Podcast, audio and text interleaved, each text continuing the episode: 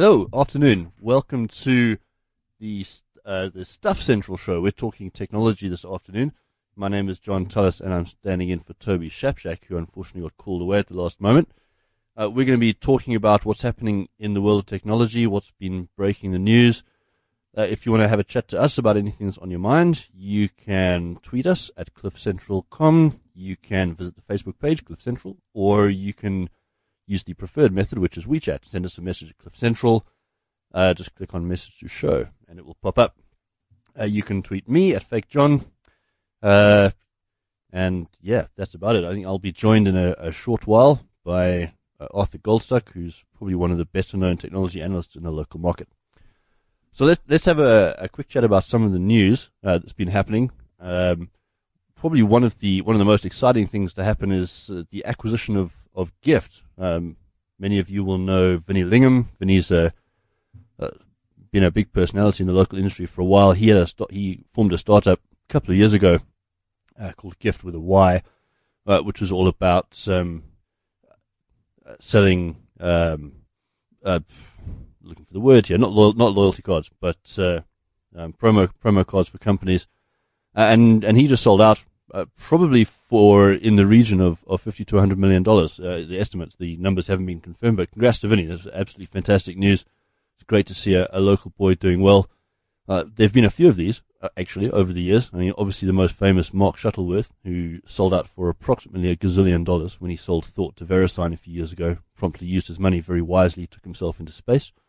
Uh, so there, have been there've been a few of those, uh, but it is good to see the the local guys doing very well. Uh, on that note, uh, the uh, accounting firm PwC PricewaterhouseCoopers, uh, they they publish a, a list of uh, companies to watch um, every year, uh, and in their list of technology companies, a bunch of guys doing quite well. Some of them, you, some of them you may well have heard of. one of my favorites is TaxTim. if you haven't come across them, go check them out. TaxTim.coza. Basically, if SARS made e-filing work, TaxTim made it sexy. it's a, an incredibly simple little site works very nicely on a mobile phone. You can go and it'll walk you through doing your tax return. Fantastic job. Again, launched a couple of years ago. Started to monetize it uh, about, a year a year or so ago, and, uh, and they've just been doing fantastically well. Really, really, really great local app. So good good work to them all around. So internationally, um, one that caught me completely by surprise, actually earnings results from Twitter and, and Facebook I was completely wrong about them. Turns out they don't suck after all. Basically, uh, Facebook, which when it when it launched at IPO, uh, if you recall, price around thirty-five dollars. Uh, everyone thought it was ridiculously overvalued. Well, it's now over seventy. So congrats to everyone who called that right. I wasn't one of them. I didn't think the uh, the fundamentals made any sense at all. Turns out they do. Uh, the company's actually done a brilliant job over the last year or so, managing to get its mobile strategy together. Uh, it's doing some phenomenal work on the infrastructure side of things, and everyone now thinks it's worth a fortune. So, congrats to Zuckerberg and the boys. Uh, Twitter, meanwhile, um, the fundamentals still don't make any sense, but it's uh, it's starting to make money, which is nice, uh, and its valuation is now, uh, correct me if I'm wrong, somewhere around forty odd dollars. Um, probably more overvalued in terms of its of its actual revenue than, than Facebook is. But the company has turned a corner. It's making money, signing up users hand over fist, so it's all good. Um, I think if you look at uh, if you look at this country, certainly the traction of of Facebook and Twitter has been utterly ridiculous. Uh, they, their penetration is phenomenal, uh, doing exceptionally well. Uh, and actually, uh, Facebook, of course, uh, has launched its Internet.org initiative, which is quite exciting. This is like a lot of the big tech companies that wanted to get internet to everyone in the globe presumably so they can sign up for Facebook accounts. Um, and as as part of that, what it's been doing is uh, uh, it's launched a service in in Zambia. Uh, got, there's a a phone app where if you if you're on the local telecoms network, you can get uh, unrated access to a whole a whole bunch of services. Um, so in other words, you won't pay you won't pay for the data if you access uh, so library services, obviously Facebook, uh, a whole a whole bunch of stuff, um, job sites, uh, lo- local weather channels, that kind of stuff. All of it zero rated, very exciting, and they're they're looking at uh, uh, at expanding that, rolling it out in, in other regions. I think that's phenomenally exciting. Um, there, there's been a lot of talk about similar stuff in South Africa. We want to see projects getting Wikipedia, for example, um, zero rated for uh, for learners, that kind of thing. Very exciting and a really good way to do it. Uh, they've got the they've got the muscle to to pay off the mobile networks, if you like, get them to to sponsor the access to these things. Um, there's plenty of arguments that say it makes sense to you know, drive your user base, get that usage growing, and then uh, uh, upsell them services later. Uh, and probably a more viable solution than floating giant balloons all over the place the way Google is doing. Uh, although I still think that's pretty cool. So don't stop doing that, Google. Uh, we like that. Uh, there's a bunch of of similar stuff happening on the in terms of free connectivity while we're while we're neatly segueing from one story to the next, City of Tshwane is expanding its uh, its free Wi-Fi project. Pretty exciting. Um, they've they're rolling out another a couple of hundred more free internet zones, uh, uh, giving internet access to a whole bunch of schools. Phenomenal. Uh, it's really good. Um, the the data cap is actually pretty respectable. It's really not bad. So they're uh, um, they're giving access to many thousands of users. Uh, I think their their target capacity is, is two million, and they want to hit two million users. Um, absolutely phenomenal. Uh, it's, it's really good to see that kind of thing happening. And I think it's the it's it's the first uh, major metro area uh, on the continent to do it. So uh, good on Tshwane. Well done. Let's talk about something a little bit more exciting then. Samsung. Uh, we all love Samsung. Um, if only because they tell us we have to. Uh, anywhere you go in the world, you'll see Samsung billboards plastered everywhere in sight. Well, this is a company that's been basically owning the smartphone space for a long time. If you aren't an Apple fan, uh, they've been everywhere, really driving tablet adoption as well. Uh, turns out the bubble might have popped a little bit. Uh, although they they still got tons and tons of, of fantastic gear they've got quite a quite a strong pipeline of technology, but their their profits have gone down by about a fifth, about 20% year on year from last year. Uh, tablet demand is waning, they say, although that's apparently happening to everybody. Uh, but their uh, much reduced demand for uh, for smartphones as well. Uh, they're they're facing some pretty stiff competition from the other manufacturers, especially the other Chinese manufacturers, the guys like uh, like ZTE and Huawei coming in. Um, yeah, pretty pretty tough times for Samsung. Uh, I'm sure they'll respond by marketing even heavier than ever. Uh, this is a company that's really learned uh, an important lesson about how to keep your brand in the public eye. But uh, what I'm hoping to see is a couple of things. One, uh, we know they're focusing heavily on wearables, so they've got a they've got the the Galaxy Gear already. They're punching that pretty heavily, but uh, expect to see them investing more heavily in there. So we should see some cool stuff coming down the line. And I'm hoping we'll see back to basics as well. They're the Galaxy line started to dwindle a bit from the S2. The S2 was a truly phenomenal phone. Since then, it's kind of been backwards in terms of innovation. I mean, the devices are getting faster and bigger and sexier for sure, but uh, not that innovative, and they have been bundling it with, frankly, a load of crappy bloatware. So, back to basics for Samsung should get them back on a competitive track. They've certainly got the muscle to weather the storm. Uh, if Apple doesn't manage to sue them into oblivion, then it'll probably be uh, all systems go. But so look look for some pretty heavy work uh, in the next 12 months or so from Samsung. I, I, I expect to see some pretty exciting stuff. So that's that's going to be good to watch. Right, let's let's talk about something completely different. Um, let's let's talk about the right to privacy because this is this is something that that happened uh, in Europe, didn't it? A couple of a couple of months ago, we had the the European courts enforcing a right to be forgotten. So uh, if somebody says something mean about you on the internet, you can write to Google and say, we want you to forget all about that, please, and take it down. And there have been some, some notable cases of that. Uh, everyone was pretty much up in arms about it. I mean, it's it's frankly retarded. It's a very stupid thing to be doing. You can't possibly ask Google to police the entire internet. They're not the only search engine after all, and all they're doing is indexing other people's stuff.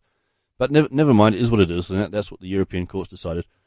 Uh, now, finally, uh, we've seen somebody stand up to them, and the, the, House of Lords in the UK basically stood up and said, "That's stupid. Stop it."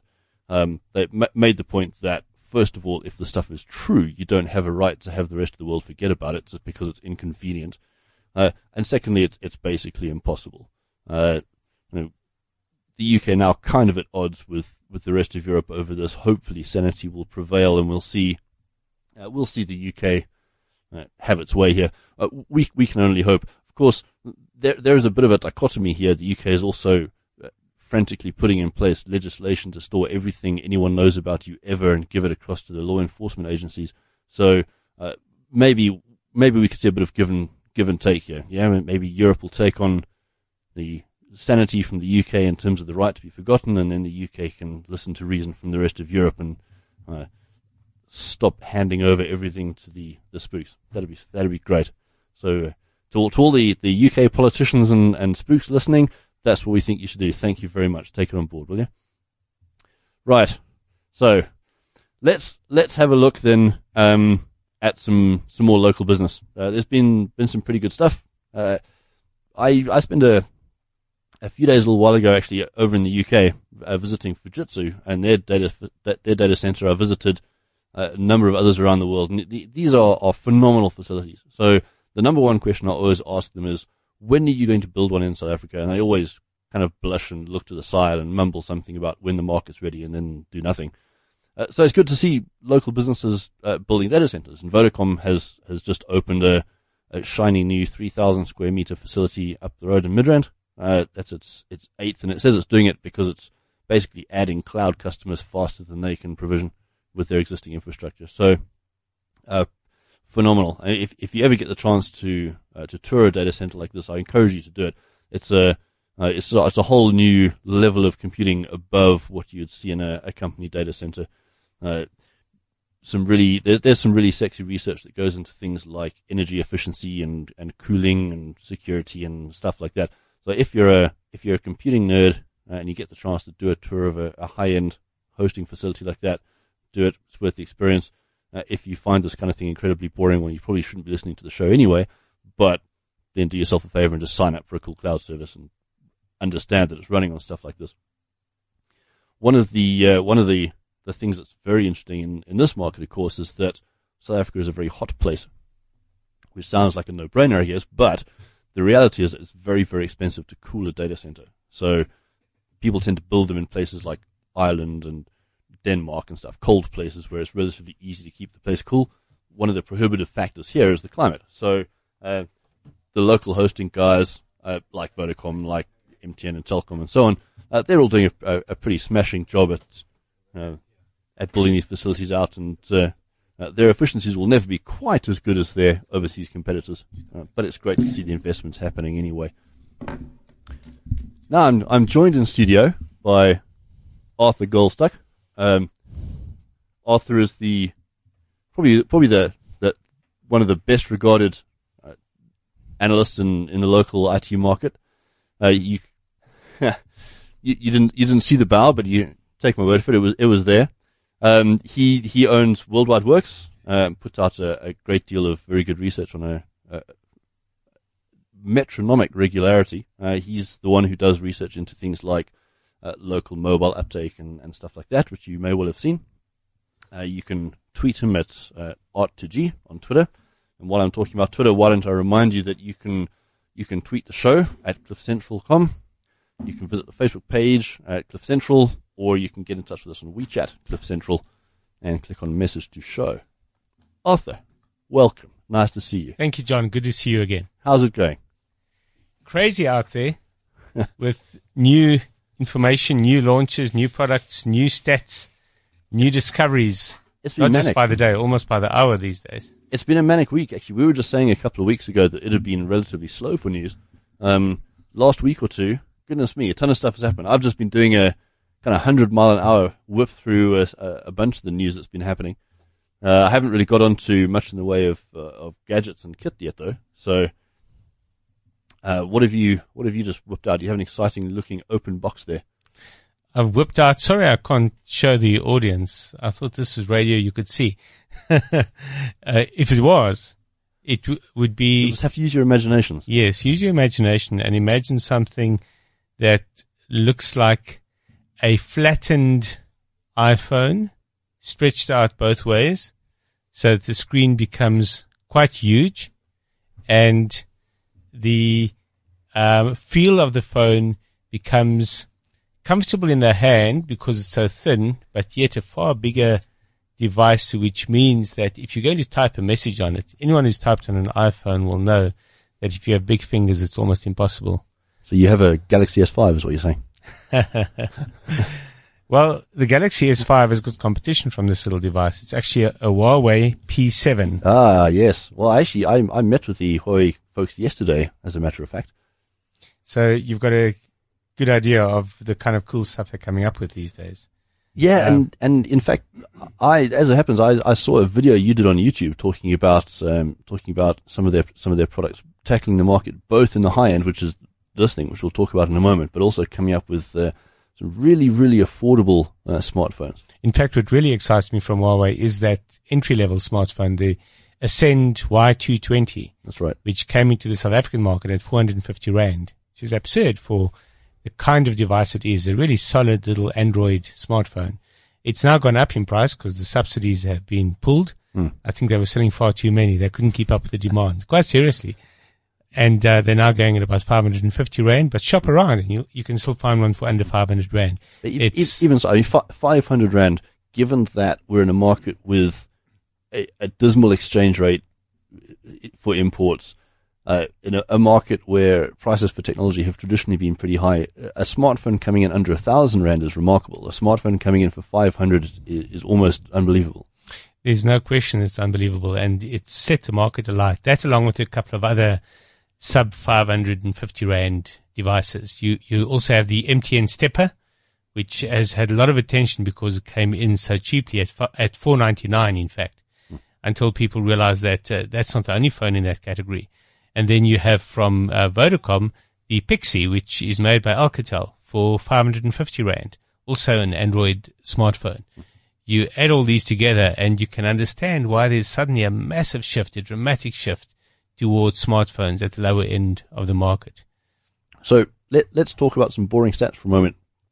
Um, last last time you surveyed the market and you had a look at the penetration of smartphones and the, the adoption of feature phones where where we at? What was the split like, and and how's it, how's it going to change now with so many cheap smartphones coming in?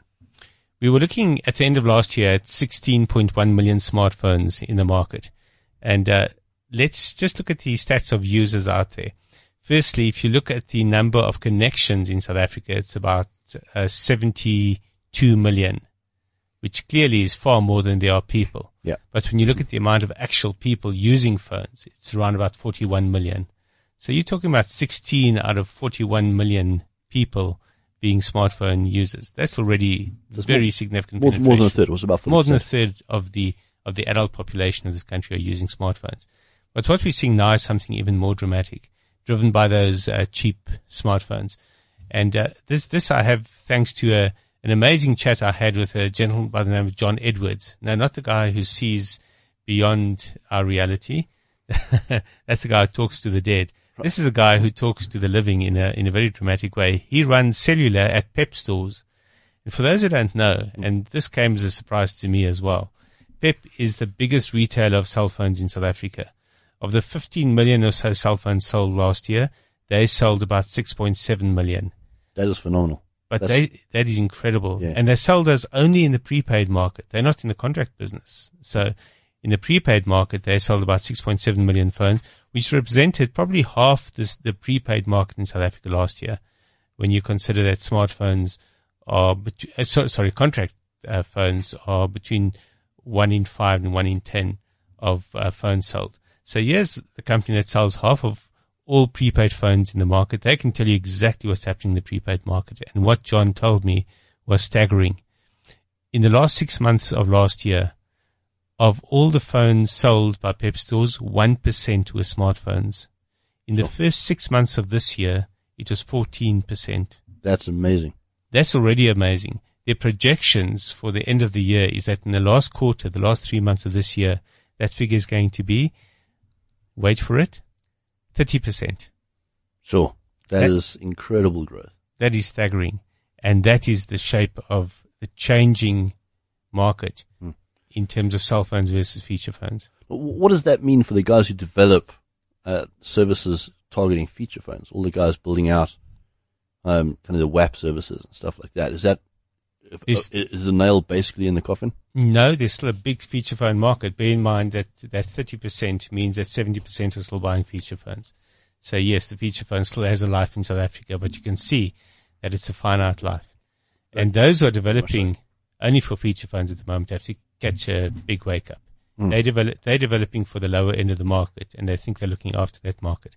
But if they really want to look after that market, they're going to have to start looking at smartphone versions of what they do. Mm. And of course, all of these people are potential app users. They're all potential uh, WeChat customers. No, precisely. That's one of the other things that came out of what uh, Pep was looking at. They initially got the sense that the popularity of WhatsApp was driving the take up of smartphones. But you also get feature phones, high end feature phones that also uh, take uh, WhatsApp. So it wasn't that alone. And then they discovered that data use was going up significantly amongst the smartphone users because they were using apps beyond WhatsApp. In other words, they're discovering the apps on their phones and they're beginning to use the capabilities of the phone rather than the capabilities of one single app. Absolutely. So we, we have a, we have a question coming in, um, and Arthur, you, you may actually have a little bit of insight on this. The question uh, from Feroz is, uh, when are we getting Google glasses in South Africa? Um, I don't know. Is the is the short and easy answer to that. Uh, there, there's been some debate right there. Are, there are, I mean, there's there are some units in South Africa. Uh, there are there are some people who have them. Um, it's I, not th- I think the question is wrong. I think the question is why would we want Google Glass in South Africa? well. Yeah. So okay. So we so we don't know when it, we don't know when it'll be officially available for sale. It, it won't be. Um, that, that's what I can tell you at this stage. The, the, the current rollout of Google Glass is still a very limited rollout. very constrained, isn't it? And and I mean that, and that's that's that's probably on purpose. I mean they, Yes. they yeah they're trying to uh, very. It's not like a just a Bluetooth headset. They're trying to build out kind of demand and apps and stuff and get Indeed, acceptance. indeed. In fact, the hype around Google Glass masks the fact that it's still, in fact, in beta stage. Yes, That they're still experimenting and testing. So, So it's also it's also basically terrible once you get out of the, the kind of the few use cases where it works really well. in fact, it's it's an embarrassing piece of technology because people feel that it's intrusive. They look at you, they see that light is on, and they figure, well, you are videoing me, and I don't like that. Yeah, there there is that that this the invasion of privacy kind of Correct. hovering around you all and the time. Even if you're not, even if you're not filming, even if that little red light is not on, what they're seeing is this guy with a computer in front of his eyes, and he's googling me, or he's watching videos while he's talking to me. yeah, ex- exactly. he's, so- he's watching cat videos. Yeah. He's not he's not listening to a word I'm saying. Exactly. So, so Google Glass for, for, for the person uh, confronted with it who's not wearing it is um, a social disaster. So the person who's actually wearing it, it's social death. Yeah.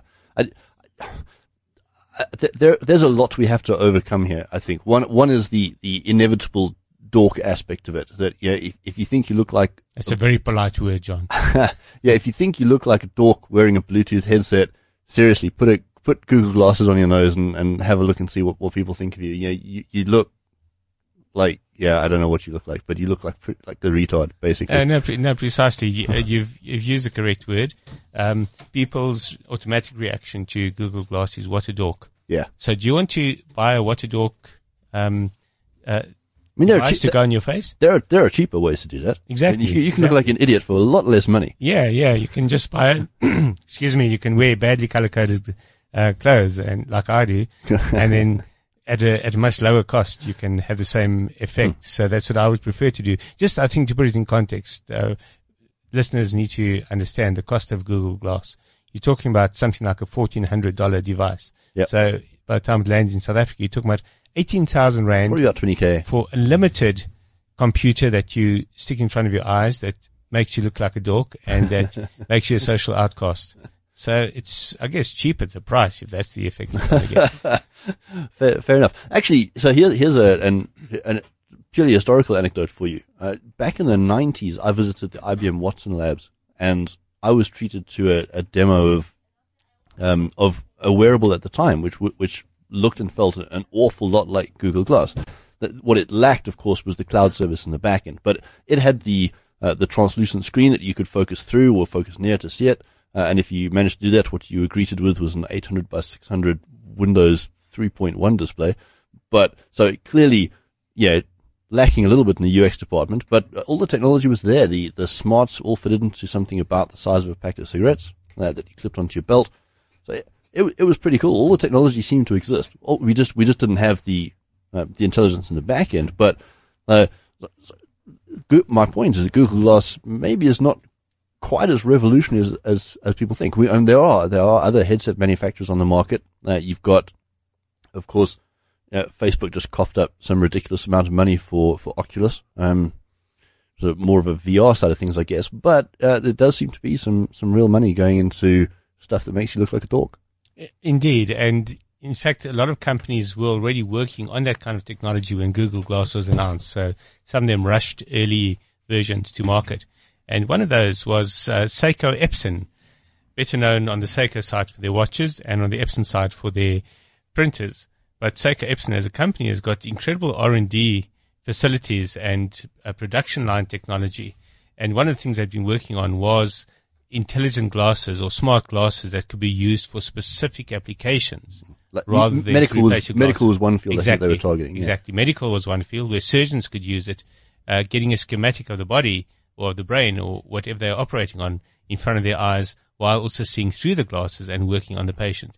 And the other example that uh, they gave was um, aircraft maintenance, where you actually have the schematics of the uh, aircraft in front of your eyes, and and you can actually see exactly what you should be seeing, and you might get an alert of what is out of place and what needs to be adjusted, what which um, wire to cut, the red wire or the green wire to prevent the whole thing from exploding, etc., etc. So a lot of industrial uses and specialist uses for these devices, and that's where Seiko Epson is going, and it completely bypasses the whole social and ethical issue that Google is facing right now.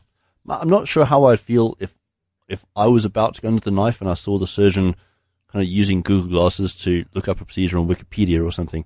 I'm not sure if that would fill me with confidence. I, I'd, ra- I'd rather the guy trusted his many, many years of training and experience. We we hope it's not Wikipedia in background, but uh, rather uh, If it's- some if it's serious that or a cat video. diagrams. So, question that came through on, on Twitter from, from Peter. Thank you, Peter. Uh, what what are what are your thoughts on the the Sony Z2? Uh, and I think I can boil this down. It's a good phone, but th- th- there are probably reasons for that. Arthur, what do you think about the Z2?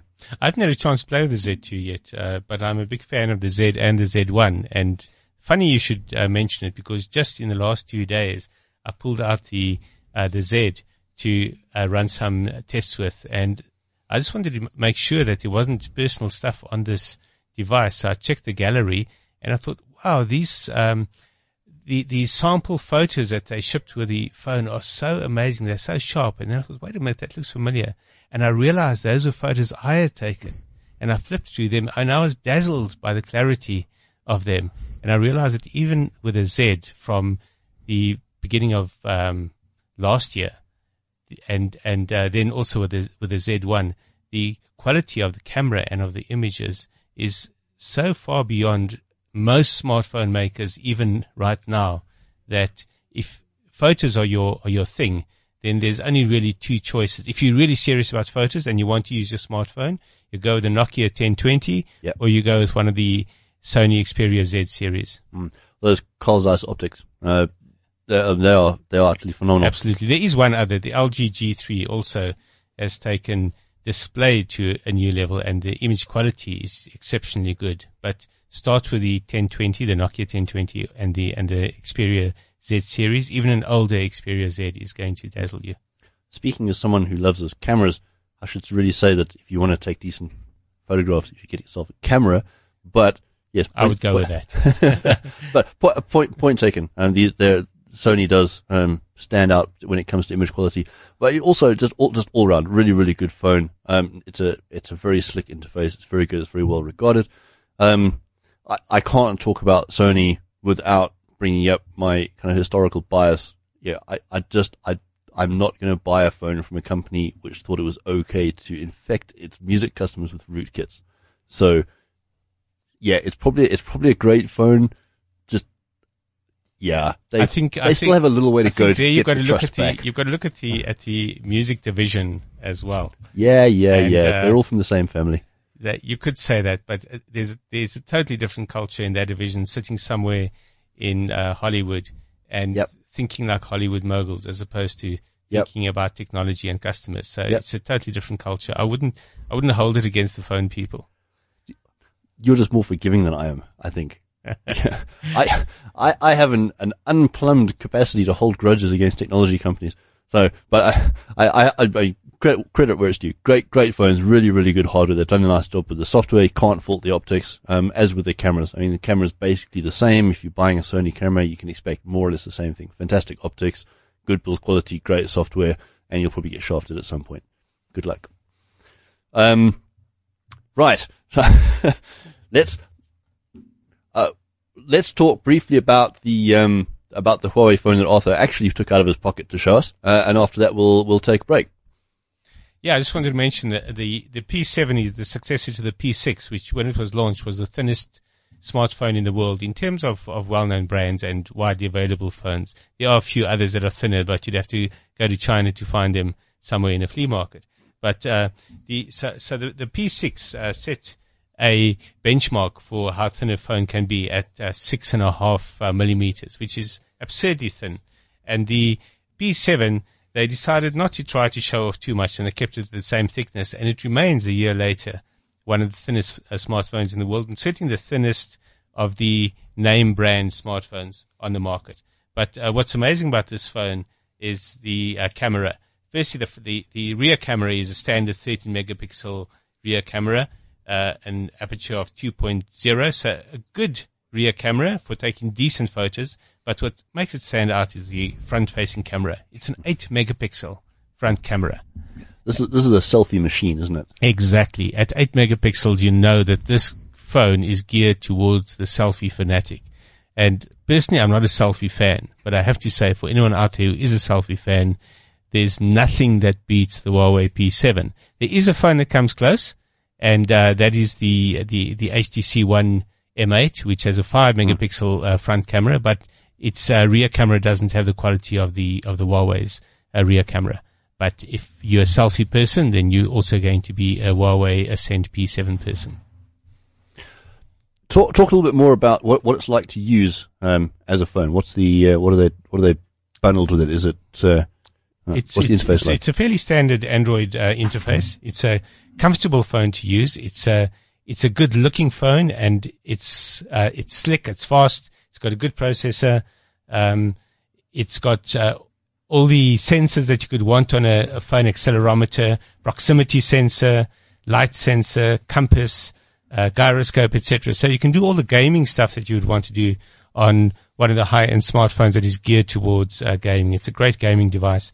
It's got a great uh, display as well, and um, I would say that there's nothing that counts against this phone except for people who would prefer to have an Apple or a Samsung instead of a, a Huawei. But what really counts in its favor is the price, which is about uh, 6,900 Rand compared to the equivalent phones costing around 10,000 Rand today.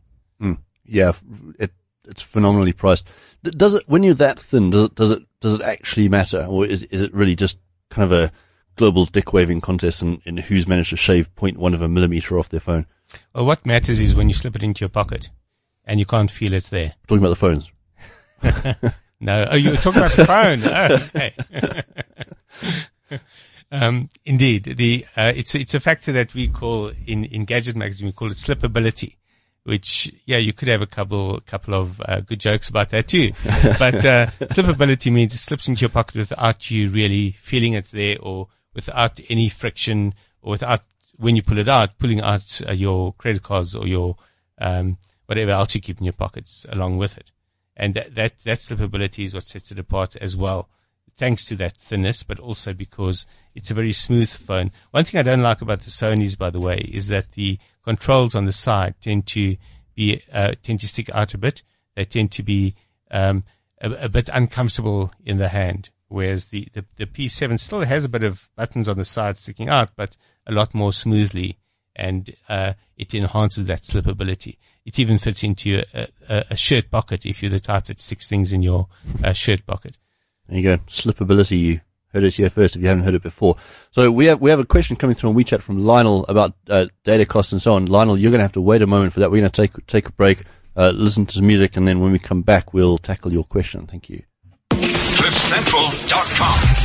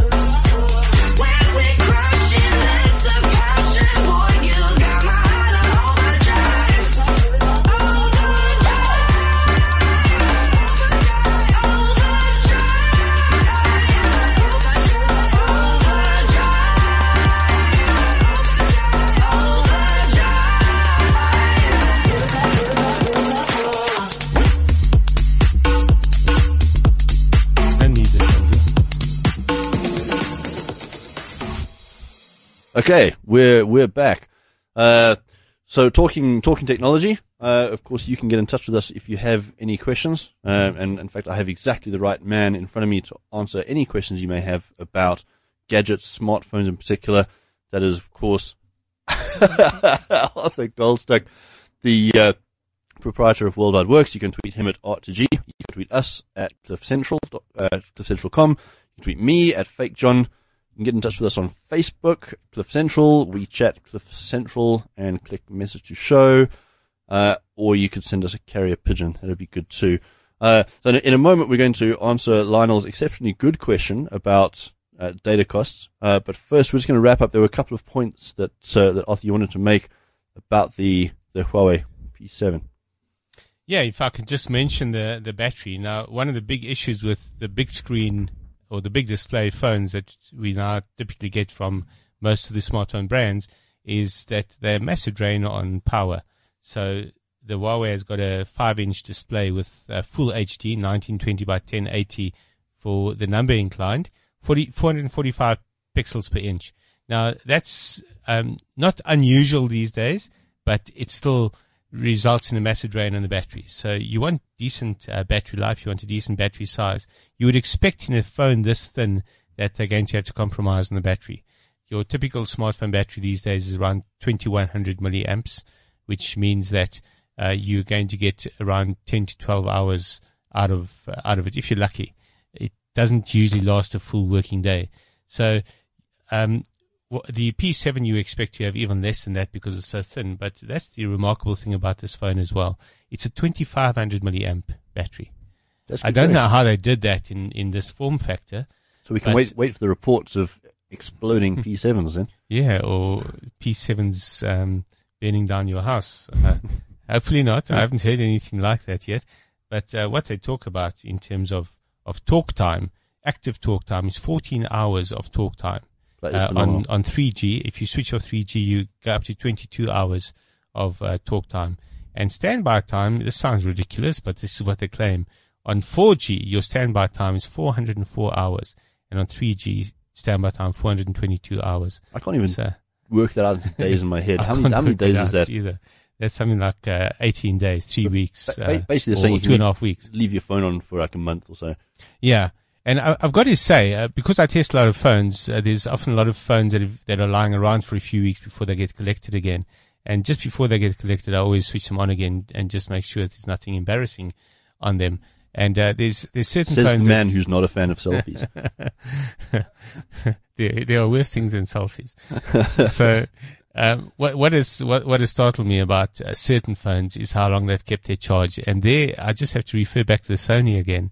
That uh, Xperia Z that I actually had been using for a long time, um, and then didn't use for a while, has been sitting there for a few months. Um, and I was shocked to switch it on, and it still had decent battery life uh, in it. So That- some phones manage the battery far better uh, than others, Hmm. and we're hoping that this is one of those phones. Perhaps that's why they can claim that kind of Hmm. uh, standby time. Well, we, and we, we've seen some some the new version of, of Android has uh, some specific mechanisms which they reckon will extend battery life enormously. Uh, let, let's talk let's talk data costs. Lionel had a question on on WeChat. Uh, he wanted to know with the proliferation of, of smartphones now with the, the, such rapid growth, will we see data uh, data costs come down? This is a family show, isn't it? yeah, yeah. I was uh, my thoughts were along the same line. So if if the, the cellular operators seeing sales n- numbers like that are not thinking, "Gosh, how can we bring prices down?" They're thinking all the way to the bank, baby. How do I say this uh, diplomatically? The No cellular, fucking chance. the cellular operators are desperate to hold on to absurd margins where they can get away with it still. And the only place where they can still get away with it is in SMS, but not for very much longer, Yep. thanks to WhatsApp, and in data. So your ad hoc cost of data remains between 99 cents and 2 rand for out of bundle usage. Yep. And that is criminal. Yep. Um, I don't, don't say anyone should be shot or put in jail, but, uh, you are thinking it's it, a pity torture isn't legal for uh, corporate decision makers in this uh, context. yeah, a a hundred percent. And and they, I mean, they see the the growth of smartphones as just an opportunity to make bank. They're they're, they're really not seeing it as a way to um, to service the citizens of the, of the country better by expanding services as cheaply and fast as possible. That's correct, but I think there is a wake up coming, and I think the operator that decides to break through that barrier first is going to get great public relations. What's about to happen, based on the numbers we spoke about earlier, is that the market is going to move en masse to smartphones, and then the market is going to discover en masse the high cost of using those uh, smartphones. There's huge bull shock coming for the low end of the market. Yep. And if you want to visit bull shock upon the low end of the market in large numbers, you're looking for a public relations disaster. Yeah, I, I couldn't agree more. And uh, actually, b- before you came in, we were talking about um, uh, f- what Facebook is doing with Internet.org um, up in Africa, kind of working with operators to give people access to a, yeah, a portfolio Right. of basic services, zero rated. Uh, there's an enormous opportunity here to do something similar. Uh, give people access to services zero rated, so they will always get access to it. Keep those costs down. Uh, and get some tremendous traction for, for a brand and with lots of lots of upsell possibilities later. Indeed, I've been surprised that it, there hasn't been more of that. I was part of the campaign to get Wikipedia zero rated Yes. some time ago, and there was limited success uh, with that. I think MTN bought into it, and I think 8ta at the time, Telkom Mm. Mobile, also bought into it. But I was surprised how little enthusiasm there was amongst uh, the operators, not just for Wikipedia, but for other services of that kind. My feeling is that as part of their license obligations, they should zero rate educational sites like Siyavula, for example. Hmm. That's Yep. the Shuttleworth Foundation's Yep. initiatives initiative to get um, open source um, textbooks Yes. to anybody And who wants to. phenomenal initiative it is, Yeah. and I, I think it, it really deserves. I mean, that deserves buy-in from from the government. No, no question. develop the textbooks, develop the open source curricula, Yeah. and then make them freely available to anybody Exactly. with a phone. So not just the international uh, services like Wikipedia, but these local initiatives. Definitely. Zero them, and uh, you'll see um, huge uh, benefits to the youth, especially, but also to others. No, absolutely. I, so I, I've, I mean, I've heard from operators on this that it, it, it is, yeah, it's not as simple as it sounds. It does create, you know, lots of billing complexities and, and data management and stuff. And I understand that. So, yeah, yes, it, it's not, it's not just as simple as flicking a switch. At the same time, the, the benefit to being the one that cracks the nut first and actually gets it out there, uh, does does stand to to gain enormously in terms of that uh, those those new smartphone adopters. So uh, we, we we can hope. The, the the other question that Lionel had. Uh, the other question Lionel had was was about Seacom uh, and the, the availability of, of local data. We've got all these new all these new cables landing.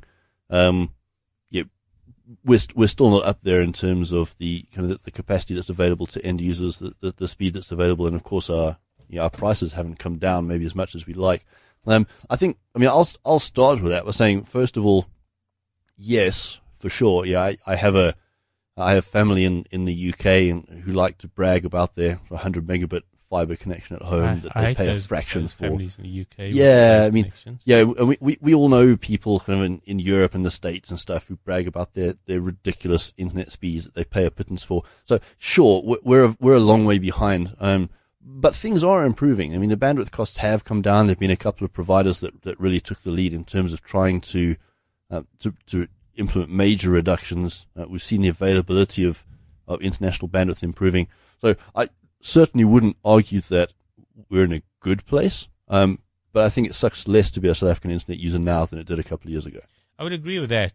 Um, MyBroadband recently put up a chart showing how the average speed of broadband had moved over the last uh, few years.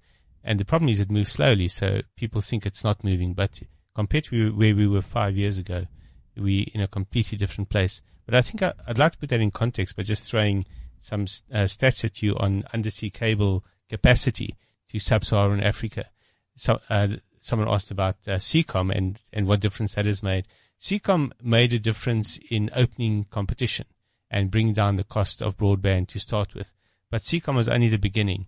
So in 2008, before Seacom was switched on, we had a total undersea cable capacity, that's in other words, access to the international internet, of 80 gigabits per second for the entire sub-Saharan Africa. And that was controlled by one little company called Telkom. Mm. Seacom came along and in 2009 they switched on, in fact, the date was the 23rd of July, so almost exactly five years ago, Seacom switched on. So that took the capacity up to 1,690 gigabits per second, or 1.6 terabits per second. The very next year, it more than trebled to 5.4 terabits. And um, at the end of last year, it was at 35 terabits per second. So more than 400 times what we had in 2008.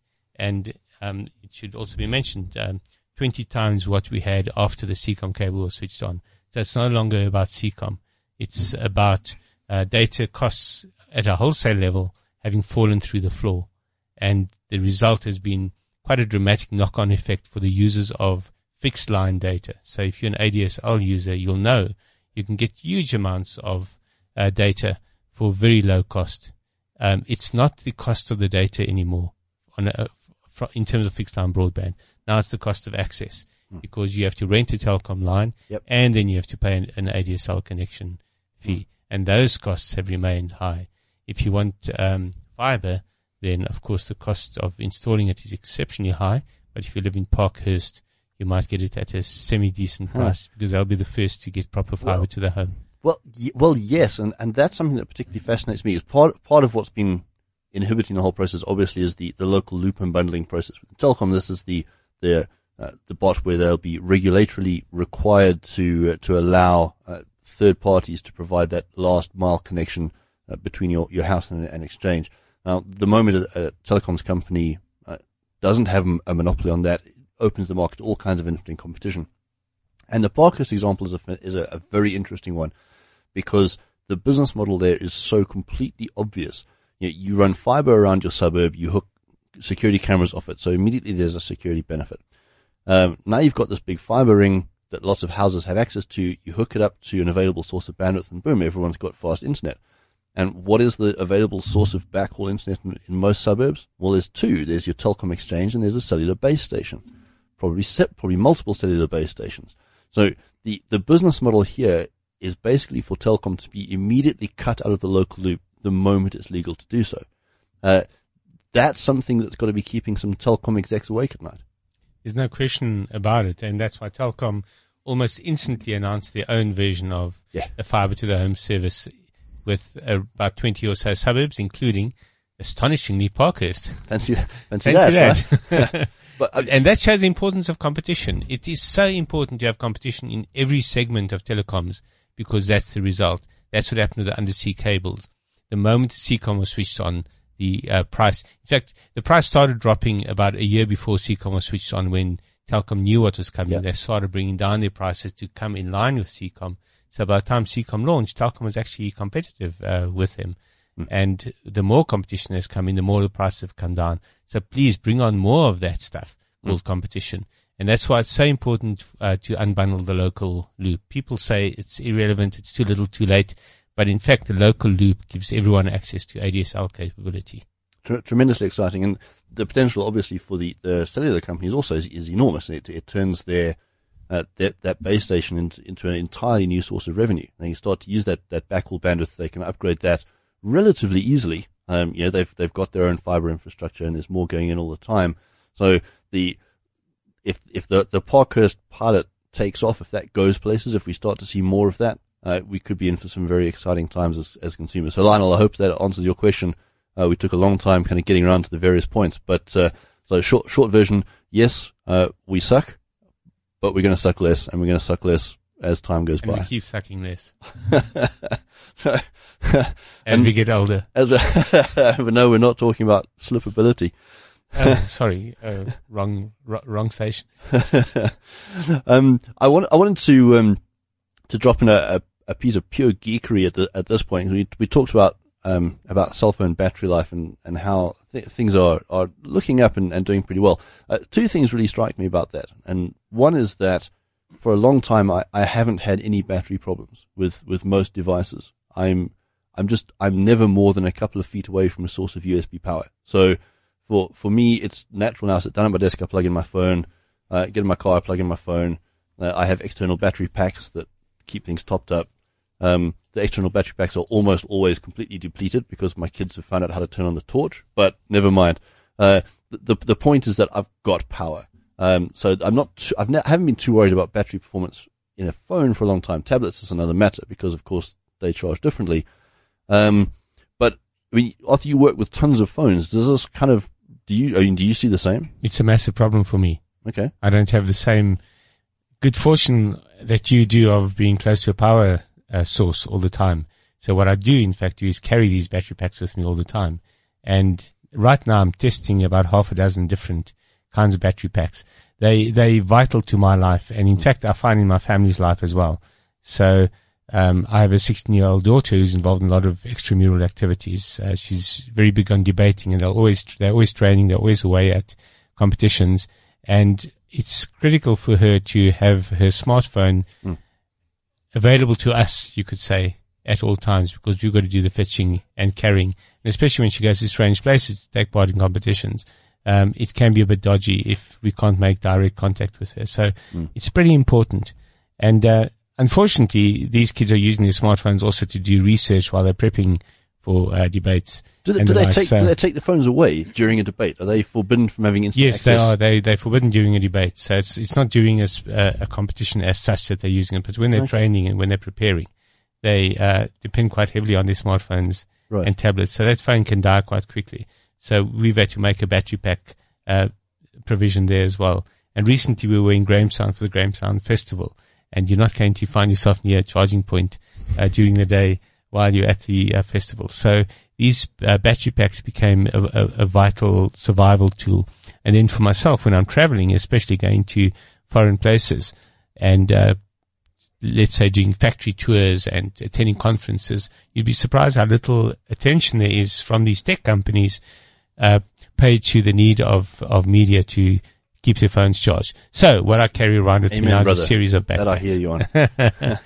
and just today, I've received these amazing little backpacks in the shape of everyday items. So this is a milk carton. It's a 2200 um, milliamp battery pack But how much actual milk does it that hold? looks like a little milk carton. It says 100% fresh, one liter milk.